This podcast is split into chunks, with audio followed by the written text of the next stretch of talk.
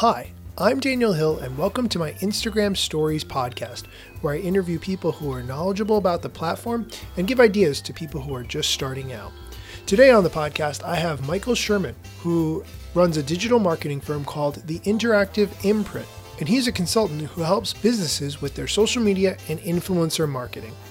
One thing I want to mention before I start this podcast episode is that I now have the first ever Instagram, Amazon, Alexa flash briefing, which is basically a news show once a day for about two to three minutes where I give news updates about Instagram, things that you need to know, and do a question of the day where I answer questions that people have. If you want to send me a question to be featured on the flash briefing, you can email that to me, Daniel at danielhillmedia.com, and you will get a shout out on the show and get your question played and answered. Thanks for listening, and here is today's episode. Today I'm here with Michael Sherman from the Interactive Imprint. Michael, welcome. So, Michael, for those of us who are unacquainted with you, please tell us who you are and what you do. Sure. Uh, again, I'm Michael Sherman. I uh, reside down in South Florida, and I have a small digital marketing uh, firm that focuses on um, social media marketing and influencer marketing um, work with a variety of different types of businesses with different types of verticals, anywhere from education to real estate to government to healthcare to retail. So I work with a lot of different kind of brands, both B2C and B2B, on a variety of different things from strategy, implementation, content creation. Uh, it's kind of become my passion for the last eight, nine, ten years. I'm also involved in the South Florida Interactive Marketing Association on their board. I was a social media cha- co-chair as well as a marketing co-chair in the past, and I've held a lot of different positions in that organization. Awesome. So it sounds like you have a, a good background and you've kind of seen things change over the past eight or nine years in that time because things have really changed a lot.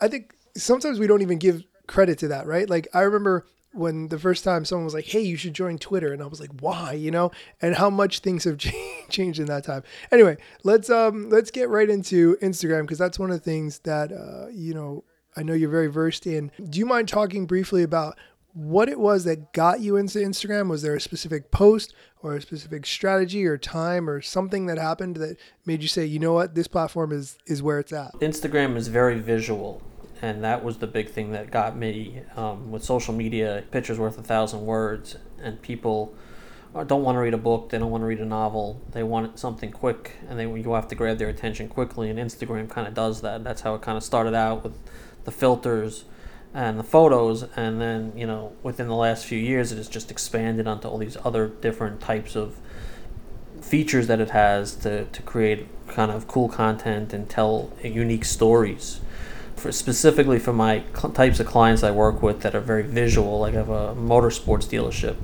that has a very young demographic. That's that's where their eyes are now is, is on Instagram. So I wanted to make sure that they had a, a strong presence on there. That's awesome. What have been some of your go-to strategies or um, things that you've had success with in helping your clients to get their message across on Instagram? Well, Instagram is very visual, so the I, I, I, I find that being original and being you know not too staged works well. People like not you know the non-professional type of photos. You know, if you have stuff that's really staged and heavily edited, you can tell that and it looks that way. While that's a very good thing, people on Instagram like the originality, like amateur type of content. And that shows well on Instagram, people kind of relate to it and like the real experiences, showing the behind the scenes type of stuff and showing the real type of you know that most companies have a human side to them and i think instagram portrays that in a, in a really good way. Uh, uh, that's an interesting thing and i think that's important the human side of things. How do you convince a company or someone who maybe has a very corporate mentality or, or mindset that they need to be human on this platform? How, how do you actually do that? I'm really curious if you can talk about that for a little bit. Instagram and others as well, other social networks, you, you know, social media is not a hard hitting medium and it shouldn't be a sales tool in the sense like a normal traditional medium is. It's a, it's a brand awareness type of tool and, and by showing the human side of the company, whether that be a testimonial or an employee spotlight um, on there visually, showing a happy customer, stuff like that is all great types of content to put onto Instagram, showing the the human side, whether maybe it be an anniversary party or a birthday party that you did, showing that type of fun atmosphere and why somebody would want to do business with you know a company that is you know human. It's not just a machine, not just you know robots working on it, and not just a corporate environment, you know, with suits and ties. It's you know there's a human side to it, and I think Instagram's a great avenue and a great medium to to showcase that. I agree. I think the way a lot of companies started, whether they ran newspaper ads or you know something in the phone book back in the day, it was very like, "Hey, we exist," and that was good enough, right? And now that doesn't cut it anymore. You have to show that you're an actual human that someone would want and choose to interact and work with. And I think that's not an easy thing to convey to clients. Yeah, exactly. And uh, I tell tell clients that it's, you know, think of it like a billboard. The more times you see it, um, you know, the more times you're like, wow, I need to see them. And and people are now checking their Instagram and their other social networks before they even brush their teeth in the morning. So that's where people's eyes are these days. They're not, you know, looking. You know, every car has satellite radio so, or or internet radio, so they're not listening to commercials on the radio. And television, everyone has a DVR, so they're fast forwarding through commercials. And newsprint is, is like a you know very dying breed. So where do you get in front of people? And, and you know the web and social networks is, is really that place. I totally agree. Are there other strategies that you've uh, seen work really well with the clients that you've had? I've had a lot of success with uh, lead generation campaigns through Facebook and, and, and Instagram. While it's a numbers game and you're going to get a lot of garbage, you can get for a pretty inexpensive price, you can get a lot of qualified leads. And clients like that tangible name, email, and phone number that they can say there's a return on an investment, that they're spending money and they're actually seeing a tangible return. Now, as marketers, we're not the sales team, so how they handle it after the fact is up to them. But there's a lot of cool things you can do with digital marketing. Is you can look up the person, kind of big brother them a little bit before, so it's not such a cold phone call for the sales team. You also want the sales team to be able to follow up pretty effectively, fast. Because if you wait a week to follow up, they're going to be, you know, have no idea what you're talking about. So um, I've seen a lot of success. I've been able. I have backup proof that I've sold houses on Instagram. I've sold motorcycles on Instagram uh, and, and Facebook. Um, and not just cheap stuff. I've sold ex- expensive type products, and cost per lead could be a couple bucks. So you can really see that there's a return on investment there. So I, I would say that's one very big Okay, success, okay. success story. That's awesome. Can, can we back up and can you explain that a little bit more? Say that you do have something you want to sell. You want to sell a house. You want to sell a car. You want to. How does that? How does it translate from let me make a Facebook ad to now this is a solid lead that I can pick up the phone and call the person and be like, hey, I saw that you're interested in a motorcycle or a house or a car. I'd love to talk to you more about it. Can we sit down and do that? How, how do you make sure that you get a genuine local person who's really interested? The the big thing that I I've done is is in the past you would mostly take people to a landing page or a website. And that's a whole other discussion that you could have is making sure that your landing page or your website is optimized specifically for mobile and stuff like that. Now Facebook has made it really easy for people to um, you know, be able to give information since everyone's already signed into Facebook. If they see an ad that's coming up in between pictures of their best friends and their favorite sports team, they see an ad that comes from you, um, and they see a learn more button. Instead of taking you to the landing page or the website, it takes you first to a pre-populated form. Since the people are already signed into Facebook or Instagram, um, it it it automatically populates with the information. So it makes it really like bulletproof. I mean, yes, you can go in and manually change it, but the majority of people just hit the submit button twice, and just like that, you can get a lead. People want to be are on social media for a reason. They want to be on there, so they don't want to be taken off to a landing page of something else. Plus, with a landing page, you know, there's a good chance now with the amount of email and spam that people get, they don't want to fill out a form. It's very hard to fill out a form you know, on you know something like Google, you know, you go and you have to get them to a website or a landing page. But a lot of people they do their research and they fill out the form. You know, it takes a lot for them to actually fill out a form or make a phone call. Here you can get a conversion almost immediately, where they all they have to do is hit you know two buttons and and a sale could come. Not necessarily a sale immediately, but a at least a a, a, quali- a lead that they can hopefully follow up with. Now again, not every lead's going to be a home run you're going to get some some garbage and some stuff that are either wrong information and that's just the nature of it i mean so, social media facebook and instagram are free to join and everybody and anybody is on there So you're going to get some junk.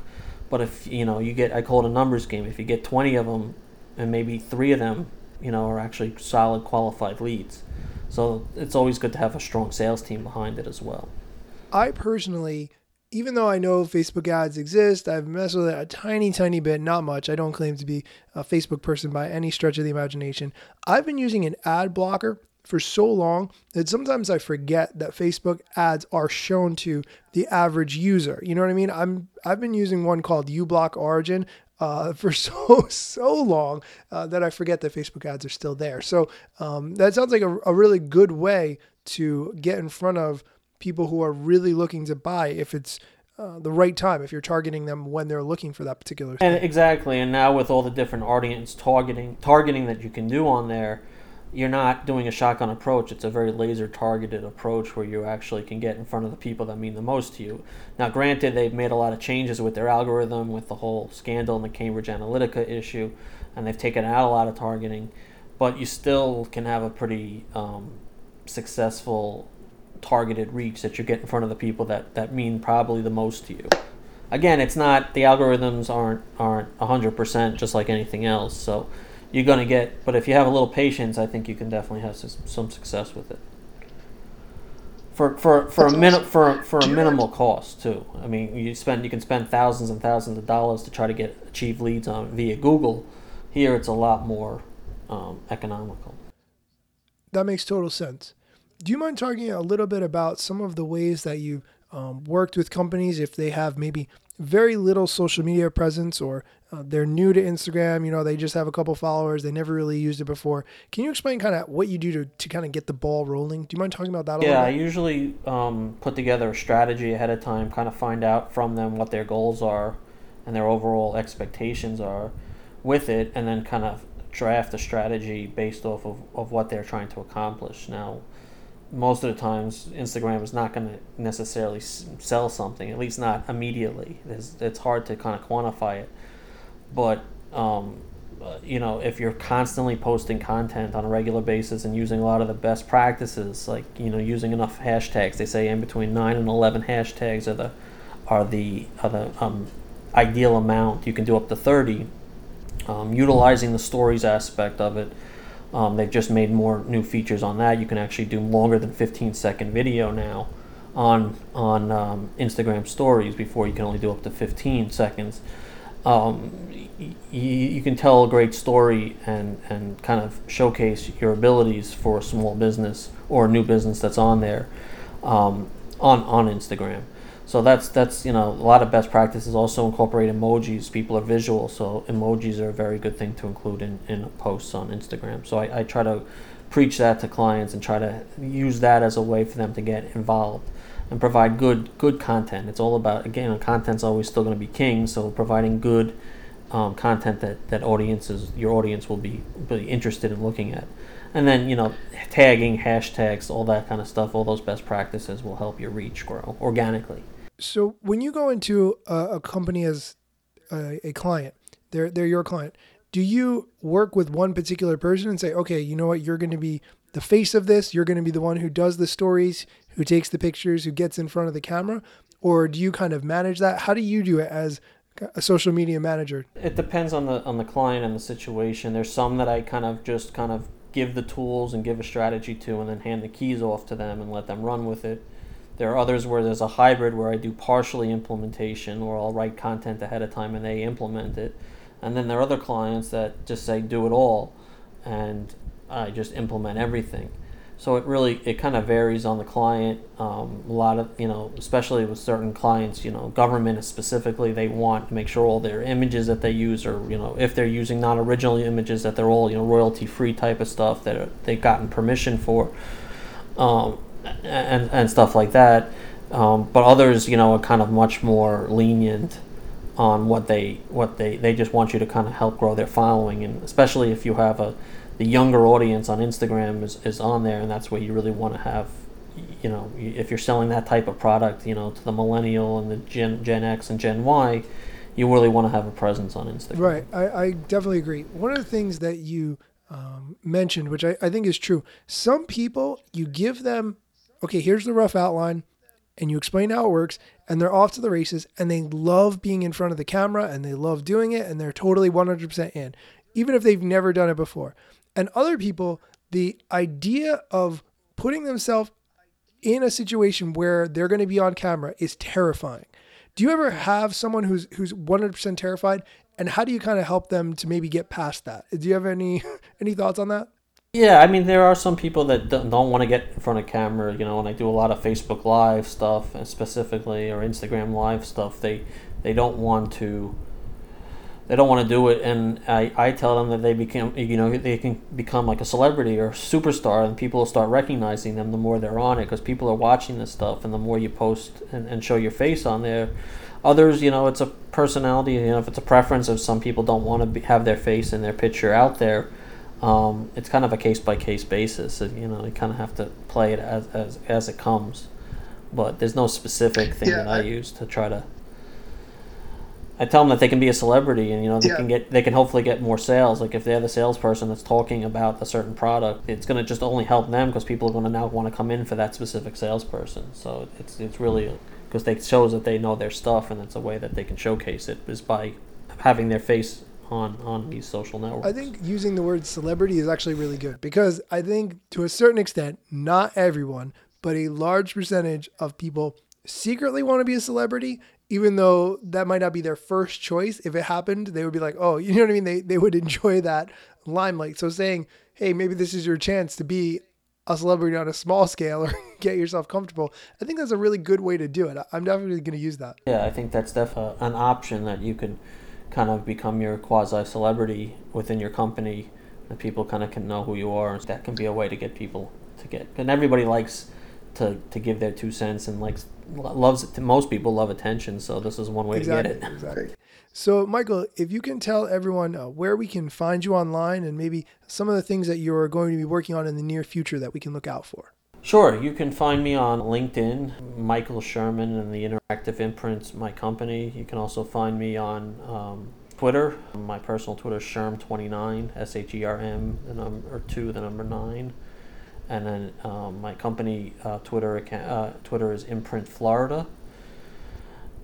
And um, I'm very active on Facebook, on a lot of Facebook groups like social media masterminds is one group I'm very active in and post almost daily a piece of content because I like to educate people on the new things because since social media is constantly changing. Uh, in regard to your question on things that are coming, um, you know, working with a lot of different types of clients from working with products such as HVAC companies to audiology companies to mattress companies. So a lot of new stuff that I'm, I'm hopefully you know going to be starting working with. I also work with a lot of restaurants, so a lot of new kind of fun projects coming up. Hopefully in the near next few weeks. Any, I'm, I'm always open to all different types of projects because uh, I think it's interesting and helps me learn more about that specific industry that I would not not know otherwise. Well, Michael, thank you so much for being on. I really appreciate you taking the time to chat today. No problem. Thanks again for having me. That concludes today's episode of the Instagram Stories. Please check out my Amazon Alexa flash briefing, also called the Instagram Stories, which you can download at amazon.com or by asking your Alexa device to play it for you. I give daily tips and tricks as well as news updates that you need to know about for the platform. If you would like to have me speak at your upcoming event, I would love to participate. Send me an email, daniel at danielhillmedia.com. Thanks for listening.